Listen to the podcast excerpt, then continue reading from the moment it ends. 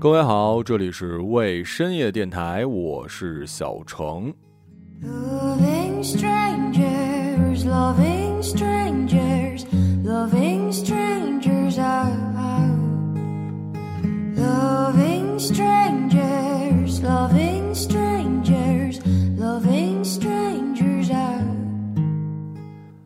然后呢，今天啊，本来应该是女主播的节目，但是由于呢，最近女主播的身份是一个旅服湖人，也就是说。她在作为一个湖南人的身份，一直在福建玩呢，跟她的妈妈，所以呢，可能没有什么时间。她本来问我说：“小程，你是觉得我们开一天天窗呢，还是说你录一期节目呢？”我一想，电台刚成立是吧？你要开天窗呢，有损我们可爱的听众对我们的热爱。于是乎，我就决定，我还是补一期吧。可是我最近也很尴尬，为什么呢？因为我呀。关注我微博的人知道，我之前不是去郑州了吗？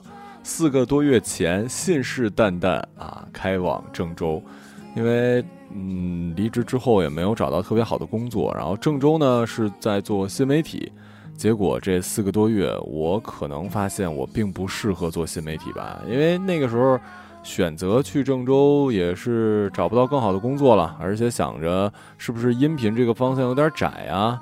我是不是应该做点我那个以后职业发展上更强的一个领域？新媒体其实就是拍短视频什么的嘛。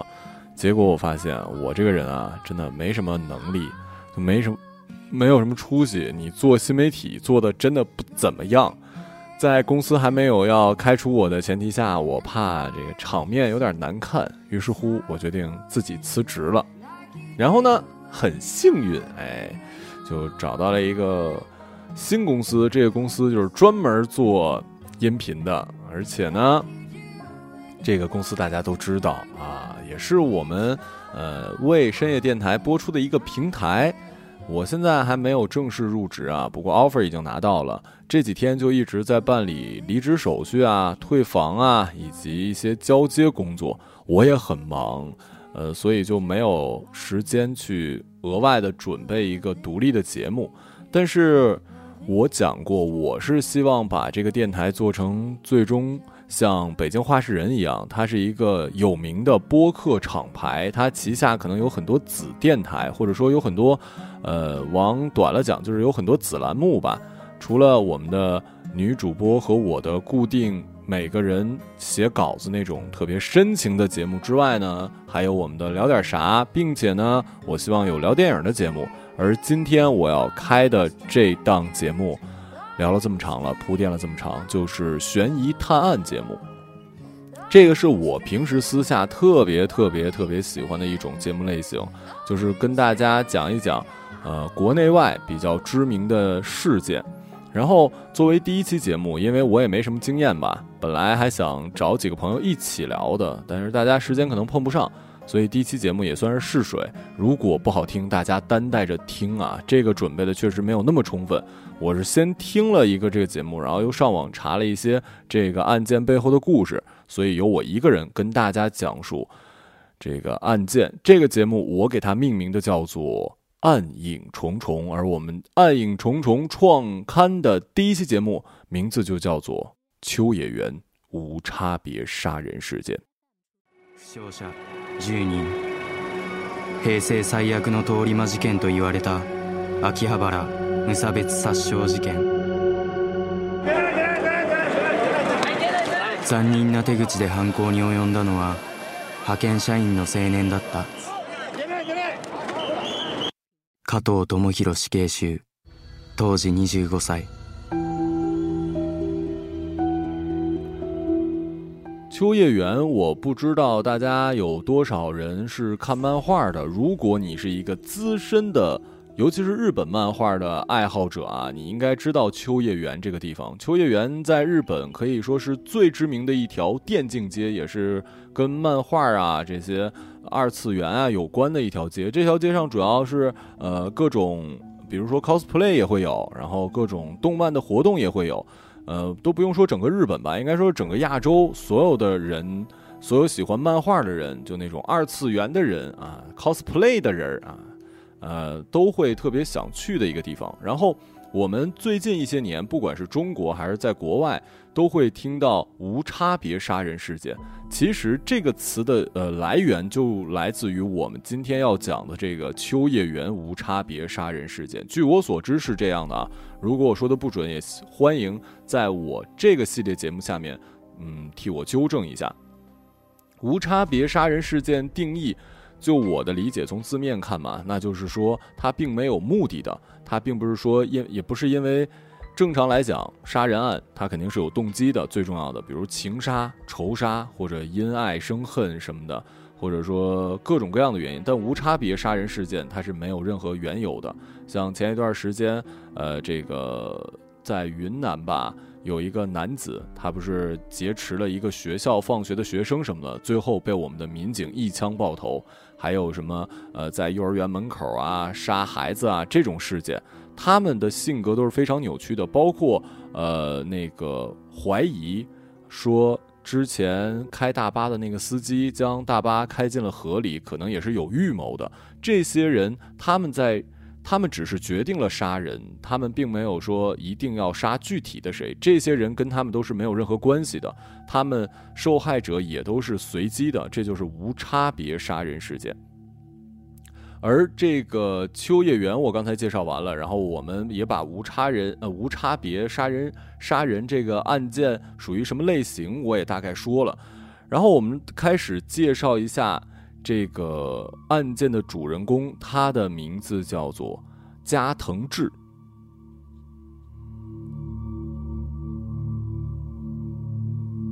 说起这个加藤志呢，还算是出身不错的啊。他呢，出生于这个本州岛北部的青森县青森市。他爸是金融机构工作，家中呢还有一个小两岁的弟弟。小学的时候，这个加藤，我们后面简称啊，就管他叫。加藤了就不叫加藤志，加藤呢是学校啊游泳特别好，在市级珠算比赛上还拿过第二名呢。初中成绩也是非常优秀的。珠算我不知道零零后了不了解啊，我们那时候是有的。后来发现有了计算机之后，珠算好像确实没有什么太大作用了。我们上幼儿园的时候是一定要拿一个小算盘的，然后呃猪脑算啊，我们那叫猪脑算，然后一个手。呃，是拨珠的同时，你手上还要架一个笔，然后还会有比赛，就这个东西特别有童年记忆的。另外啊，大家通过我的前面的这几句话也知道，他们的家境不错，在金融公呃在金融公司嘛，他父亲，然后他还是游泳好手，可以说再加上学习成绩不错，正常的发展来讲，他应该是。将来成为一个不能说社会栋梁，但也一定是中产以上的生活，这个是完全没有任何问题的。但是呢，刚才没有介绍的是他的母亲，在后面大家可以知道，就是加藤形成最终的这样的性格，以及造成他最后施暴的这件事儿，他的母亲在他的童年对他的影响是非常非常深的，也是提醒各位妈妈或者说各位父母吧，一定要以此为戒。他的妈妈是一个特别沉默寡言的人，而且对儿子的教育是非常之严苛。小的时候，大家都喜欢看这个动画片嘛。结果，他的妈妈只允许他一天看一集哆啦 A 梦，然后每周呢只许玩一个小时的电子游戏，除此之外不许看漫画，不许看课外书，也不许私自买玩具。要知道，孩子。呃，甚至我们都不用说孩子了，就人都是这样的。就你越不让我干什么，我就越想干什么。啊，就是那句话怎么说来着？你千万不要打开那道门。那个《闪灵》里面不都说吗？千万不要打开那个房的房间门。你如果不提的话，我可能都不知道这个，我都不会知道这个门有什么不一样。但你跟我说了，我就一定想。我觉得也是因为从小。他的妈妈就不让他看动漫，然后也不让他打电子游戏，不让他看漫画，也导致了后来加藤变成了一个特别喜欢电竞、特别沉迷于动漫、沉迷于二次元的人。这些在童年的时候就已经隐隐的种下了种子了。然后根据邻居的回忆呢，妈妈对这个兄弟俩都是非常非常的严厉，就很像之前说过的那些什么。虎爸呀、鹰妈什么之类的，母亲会强迫儿子在冬天的时候穿特别薄的衣服，并且禁止儿子去同学家玩，每次出去玩的时间不许超过四十分钟。回家之后，第一时间得跟妈汇报说啊，在一起玩的同学是谁呀？成绩如何呀？一旦发现跟差生来往，母亲就会禁止他吃晚饭；与女同学交往呢，更加被禁止。我的小时候啊。我觉得有一点是一定的，就你出门，你是一定要要跟你爸妈说的。就我去哪儿，几点回来，这个一定要定好的。我小时候挨打很多次的原因，就是因为没跟我妈说，就让我妈找不着了。这个确实做的不对。但是你说，呃，很多家长还有另外一个点，就是说你不要跟差生来往，这个真的很不合理，好吧？如果孩子们真的都听话，那么每一个人他都是没有朋友的。为什么呢？因为。第对于第一名来讲，不要跟差生交往，就是第二名那就算是差生了，是吧？那第二名也不能跟第三名交往，这种事情啊，我真的要劝劝这些父母，什么叫不要跟差生来往？你可以说跟那些，嗯，我们退一步讲啊，也不是说不好好上学的那些人就不好。但是非要讲的话，你可以说不要跟那些啊社会上的同学来往，这都稍微好一点。当然这也不是完全对啊。但你说差生以成绩来定的话，这就非常的没有道理。按照我的那个逻辑来讲，那就每一个人都应该是孤单的人。另外就是不能跟女同学交往。还是那句话，你越压抑什么，他在后期的时候，这个东西的反弹会非常严重。我的经验就是，我上初中的时候，那些好学生啊，不能说所有吧，但是百分之七十我能看见他们朋友圈的。高中的时候，那学习叫一个刻苦，真的，什么跟女同学来往，跟任何同学都不来往，就只有一心学习。结果上了大学之后，那朋友圈、那 QQ 空间全都是自己女朋友，都是老婆呀，就说的巨油腻，你知道吗？我觉得他们似乎是被憋疯了。所以我也想过，如果我有孩子的话，她即使是女孩啊，她如果十八岁了还没有谈过恋爱，我都会特别怀疑。我我可能要带她去做一个亲子鉴定。我的女儿怎么这么没有异性吸引力呢？就在正确的年纪做正确的事儿。自古以来，人类他在十六七的时候，初高中的时候，他就是情窦初开的呀。跟女同学交往怎么了？还有一点就是，跟女同学交往又不是谈恋爱，就这个。实在是规的太严了。然后弟弟在接受采访的时候也说：“说母亲过分爱我们，他相信好教育才是有前途的。”然后弟弟是用那人来指哥哥，他不会说我哥，也就是加藤，他会说那人。他说加藤十三岁的时候呢，全家四口坐在餐桌前，没有一句话。然后母亲突然就对那人发怒，也就是对他哥对加藤发怒，然后。嗯，他把这个报纸啊铺在通道上，然后把哥哥的汤饭和菜倒到报纸上，然后对那个人说：“你去那儿吃吧。”那个人就一边在一堆报纸上吃东西，一边哭。我觉得这已经超出了，这已经不是爱的，这已经是虐待吧？谁能让自己的孩子像狗一样的趴在地上吃东西？这个母亲绝对是心里心里有病，你知道吧？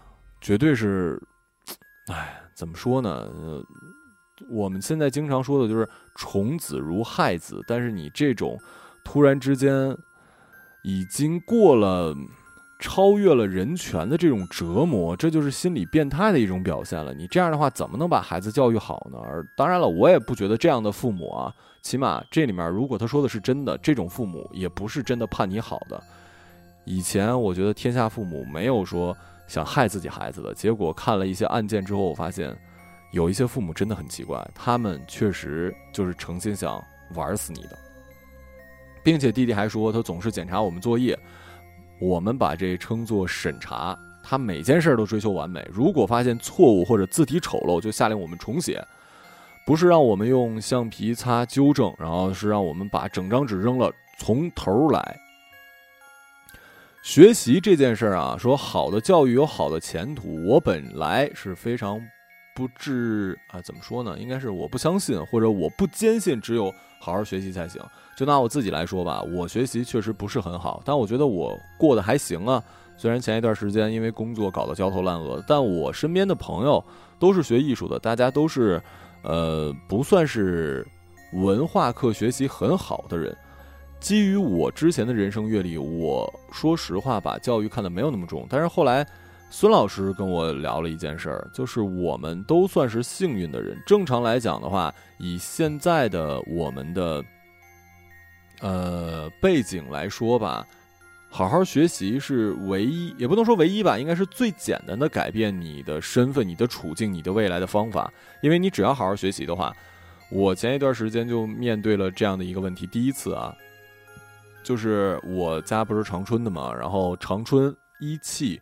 招新媒体负责人啊，主管还有专员，一个月工资也都一万多，我觉得还挺好的。结果他说的就是硬性规定，就一定要本科毕业，另外就是一定要英语四级。我是本科毕业，二本毕业，但是因为学艺术就没有考英语四级嘛。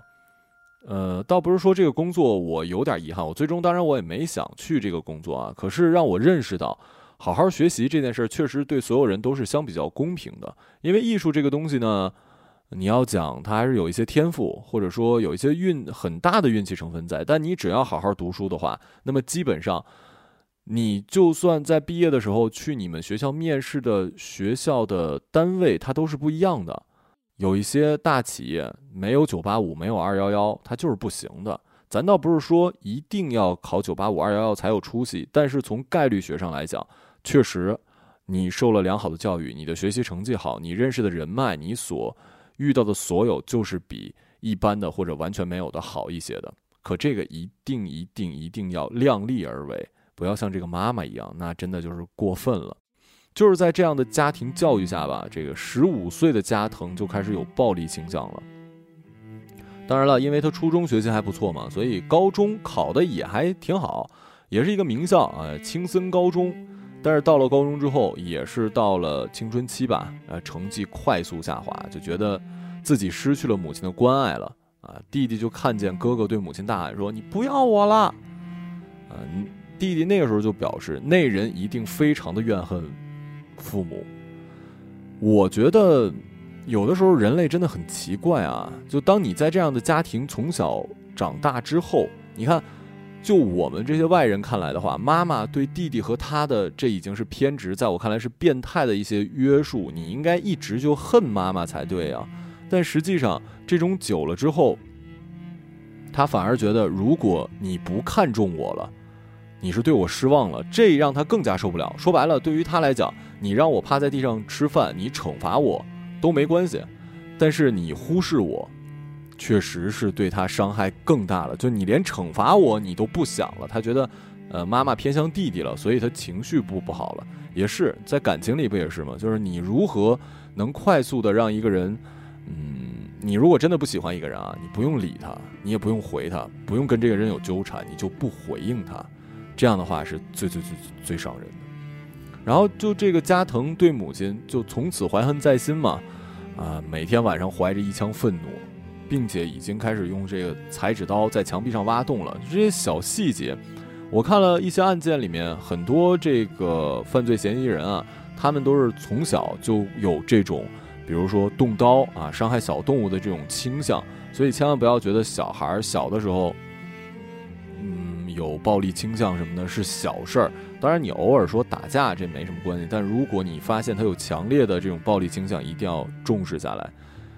三年高中之后呢，他屋里的这个洞啊，已经直径近半米了。他是不是看过《肖申克救赎》啊？用用这个裁纸刀挖洞可还行？然后每次考试不好，与同学发生口角，就赤手空拳打破玻璃，然后将玻璃捏碎在手里，有点像我之前看的那个叫什么来着？呃，什么来着？就谢文东的那个，就九零后的网络网络小说神书啊。高中毕业之后呢，加藤没有考上心仪的北海道大学工程学院，然后这个工科精英的美梦彻底破灭了。无奈之下呢，就进入了日本呃汽车短期大学。母亲对他就更失望了，对吧？本身妈妈像那样的家庭，一定是希望自己孩子妈妈的那种教育，我们也能想象到。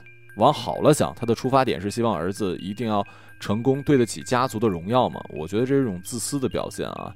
就他觉得不能给家族丢脸，完全不在意自己孩子的什么，失望至极。这母亲就把儿子的经济来源也给切断了，不给钱了。哎呀，雪上加霜吧。这个加藤日后找到几个工作，无一不是以辞职收场的。我刚才就聊过，从小呢，他妈就不让他看动漫，不让他打电竞，也不让他看动画片什么的。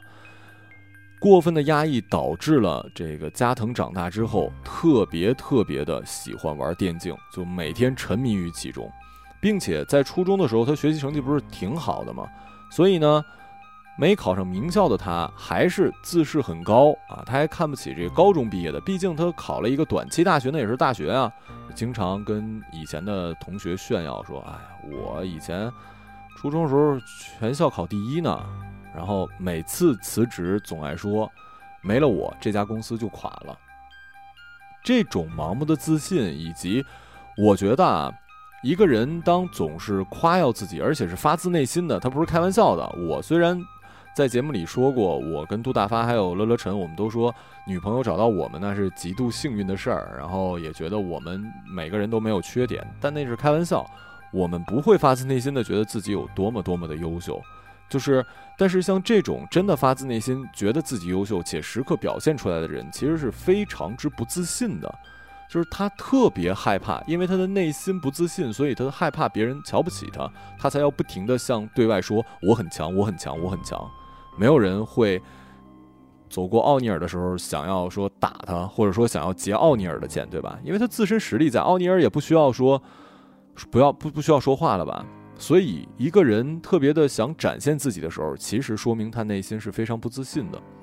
然后因为在那样的家庭管教之下呢，加藤从小就缺少社交能力，没有什么朋友啊。尤其进入社会之后呢，遭遇巨大反差。日本这个年年轻人很多都是在。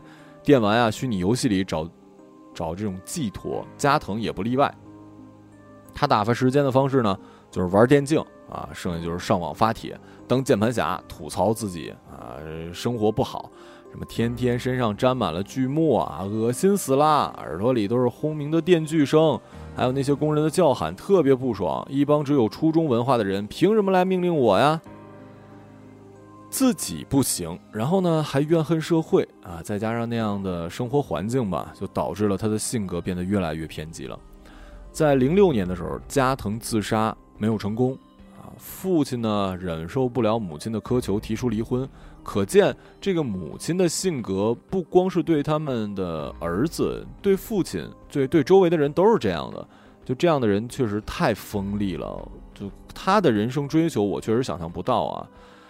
然后呢，可以说是整个家庭已经有点四散崩溃的意思。虽然嗯，都还身体算是健康，但你看离婚了，然后这儿子大儿子也自杀未未遂，是吧？在家养病期间，可见他这次自杀其实对自己伤害还挺大的。然后他考了大型货车的驾驶照，然后为了排解心中的郁闷。每周末呢，他都会去这个秋叶原朝圣。我们刚才也介绍了秋叶原是一个什么样的地方。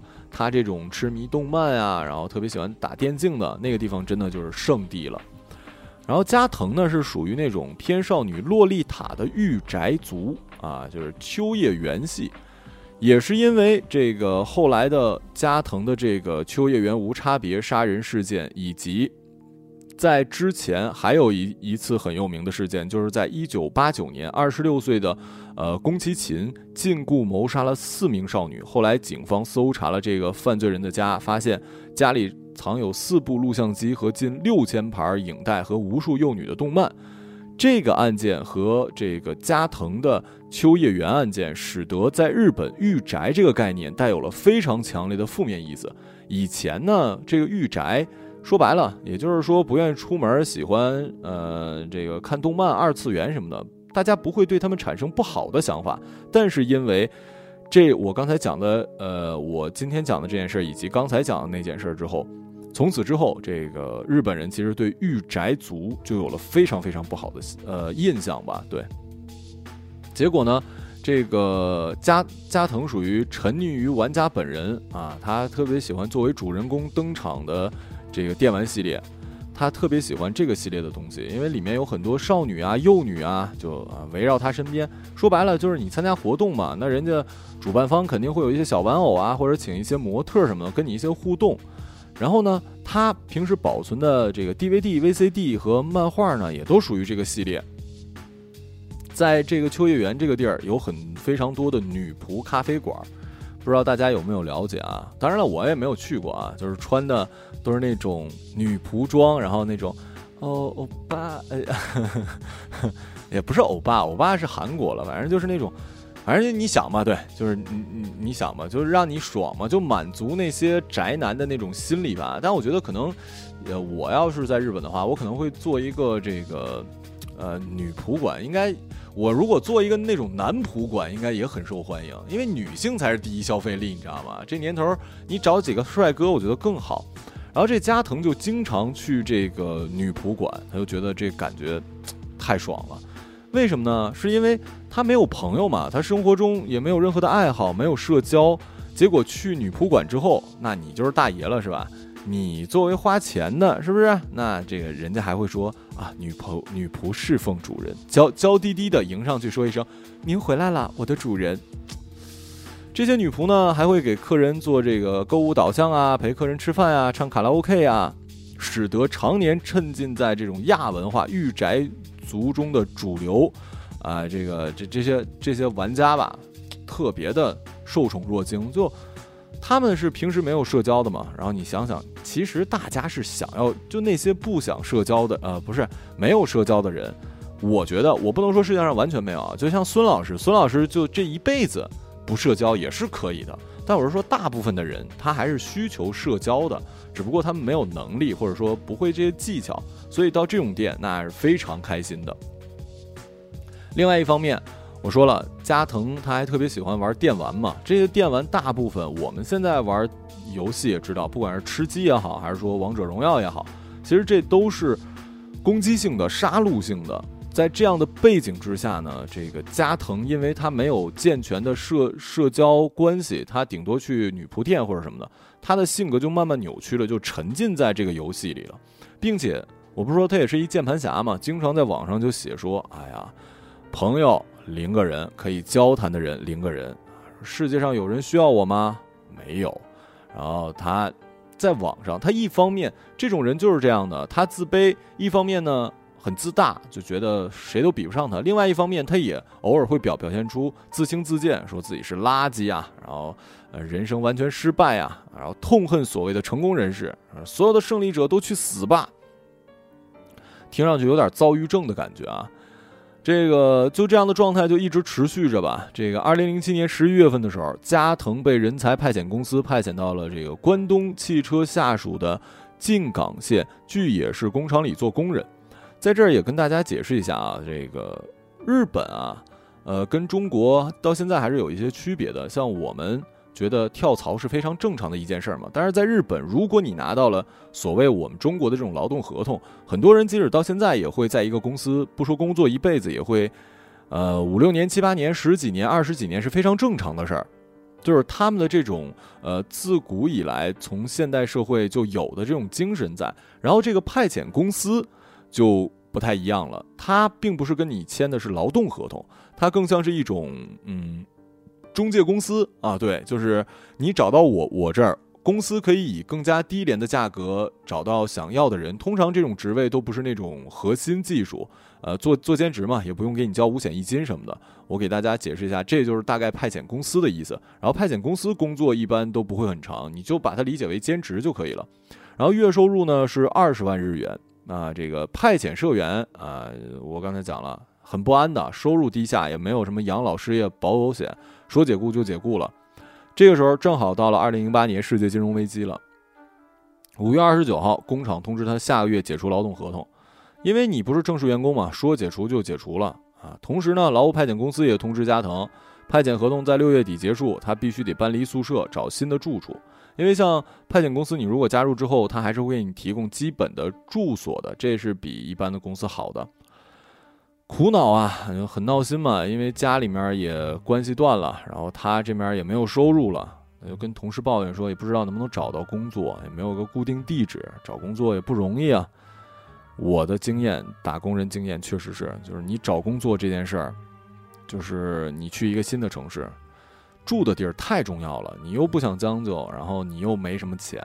好在啊，这次有杜大发在北京，所以我的这个呃，租房之旅已经结束了，还挺还挺不错的，对。然后呢，这个他抱怨完之后，六月五号来到工厂的时候，发现工作服不见了，他就很激动啊，就怎么说呢？他觉得就这样的人非常敏感的，有可能啊，他的想法是对的，他就觉得这车间负责人就是在撵他呢，就是说你赶紧走吧，这也没有你你的位置了。当然，这也有可能是他的臆想。然后他就将桌上的咖啡拿起来，向墙面狠狠的摔过去，说：“为什么我工作服没有了？什么他妈破工厂啊！”他已经很绝望了。然后这个只是一个火药啊，点燃他，他爆发了。然后六号啊，六日啊，加藤在论坛上就写说：“马上就要被轰出宿舍了，为什么受伤的总是我呢？太绝望了，想做的事情杀人，自己的梦想成为综艺新闻的主角。”之后他就不停的发帖子，大家去死吧！啊，我也被大家瞧不起，用车撞可以吧？反正这个月就炒鱿鱼嘛，让我为所欲为吧！你们这些胜利的人都死去吧！啊，然后还还发一些其他的，什么想在东海铁道上卧轨自杀，结果被人抢先了，啊，东海全线停运，这是什么都跟我作对。说白了就是他一直在他的人生道路里。或者说，他的人生从来没有成为过别人人生中重要的部分，他也没有成为闪光灯底下的人，所以他在种种童年阴影也好，以及他后来的发展中也好，他想要让别人注意到他，他其实是需要别人爱他，结果啊，达不到嘛，所以他才会有这种想法。然后他还说，这河岸上卿卿我我的情侣啊，真想把他们杀了扔到河里去。当然了。这种帖子我们现在也都知道啊，网上，呃，即使现在有言论监督，也会有一些神经病的人嘛。他可能没有真的这种想法啊，他就闲着无聊嘛，这些键盘侠嘛，因为也不是实名制。结果大家没有注意到的是，这个号码啊，这个感觉很普通的 ID，他真的在践行着自己发出来的字。惨案发天发生的当天五点二十一分，他在网上传出留言说：“先用车撞。”啊，车用不了就下车用刀捅，再见了大家。然后在这个六点零二分的时候，他又发了一条消息：我扮演一个好人已经习惯了，轻松就可以把大家给骗了。七点三十分，准备这么充分，没想到下了大雨。七点四十七分，下雨了，街上人就少了。不过没关系，能杀几个是几个。十点五十三分，堵车很严重，不知道能不能准时到。十一点四十五分，到了秋叶原。今天的秋叶原是步行街，真幸运。十二点十分，动手的时间开始了。哎呀，加藤就是这样一个从小在父母啊，不能说父母吧，母亲的变态的要求之下，以及后来的他自己不努力、没有社交的情况下，算是达成了他最后的心愿吧，成为了焦点。对。他选择了秋叶原，因为那是他的圣地嘛，他最喜欢的地方。那不仅人流量多，而且还有他喜欢的洛丽塔，还有把他奉为主人的女仆。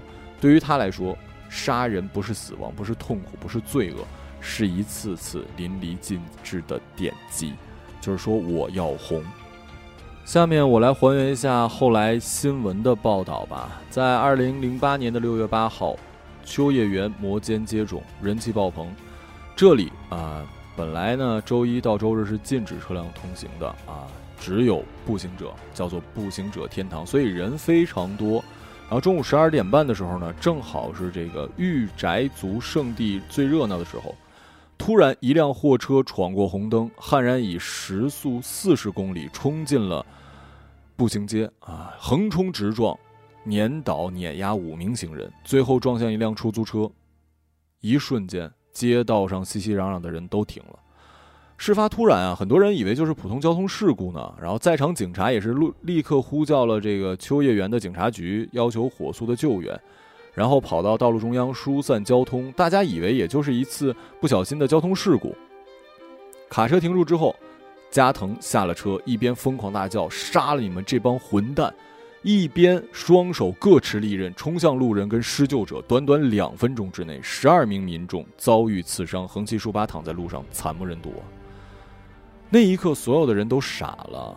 明明是司机撞了人，啊，有人在帮他救援，有人也也在看他是不是受伤，想看看司机。结果恩将仇报，所以说呀，所有的市民都是在看了之后，过了一段时间才发现，原来这个人，用我们的话来讲是个精神病吧。然后在这个十二点四十分的时候呢，凶手就被警察堵在了小巷口，夺下了匕首，戴上了手铐，以故意伤害现行犯名义被逮捕了。下午一点的时候呢，这个已经有这个救护车到达现场。秋叶原无差别杀人事件最终造成了七人不治身亡，十人受伤，成为了日本三十多年来最为严重的刑事案件，举国震惊。而凶手就是我刚才介绍了很久的这个加藤。最终，他的结果，我想大家能想到吧？日本虽然是一个死刑，呃，虽然还有死刑啊，因为世界上有很多国家就已经官方宣布废除死刑了，但有一些国家有死刑，但是很谨慎、很谨慎的执行。这个六月十号呢，加藤自称患有精神病。同日，加藤父母接受记者采访的时候，向全国民谢罪，说：“我们的儿子犯下了如此重大的事件。”给社会带来了很多不安，实在对不起。在此，我们再次为事件中不幸死难的人以及受到伤害的人致歉。十一号，加藤开始对杀人罪行道歉。六月二十号，警视厅对事件中做出贡献或者救援的七十二人颁发了谢状。同日，根据加藤的供述，在网上世界和现实世界都是孤独一人，想做出网上的人都知道的大事，并且亲口承认了用货车和用刀杀伤他人。警方。再次申请，正式逮捕了加藤。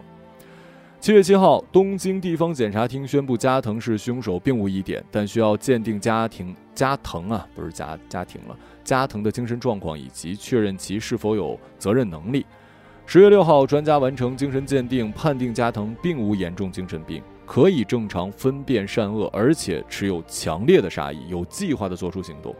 十月八号，警厅送检。呃，十月八号，这个警视厅送检。十月十号，以以杀人、杀人未遂、妨碍公务、呃，持有违法机械多重罪名正式起诉。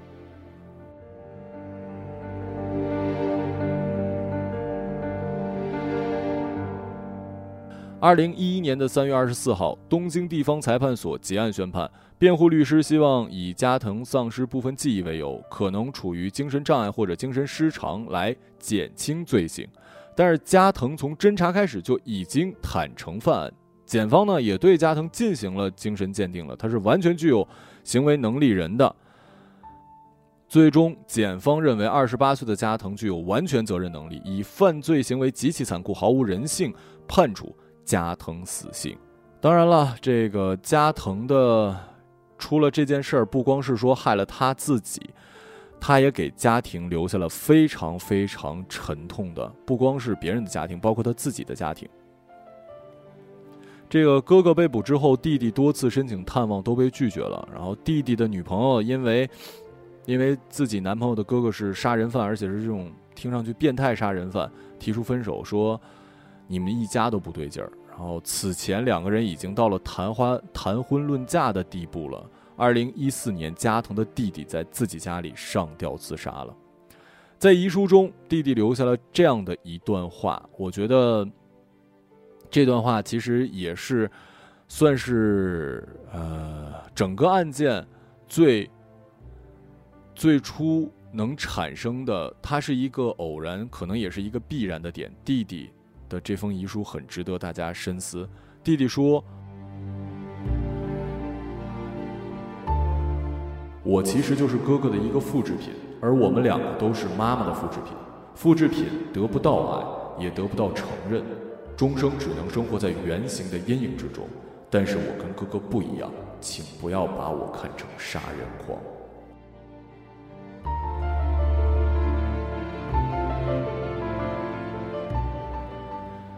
好了，这就是我们今天的这个暗影重重。然后可能作为第一期啊，没有特别特别的，就是梳理的不是特别精彩吧。然后大家有什么意见的话，也欢迎大家可以提出来。然后我是小程，希望大家继续关注为深夜电台。呃，我们的节目会在每周二、周四周六的晚上十点十分在全英音频平台发布。然后希望大家多点赞、多评论、多转发。这里是为深夜电台，我是小程，时间不早，睡吧。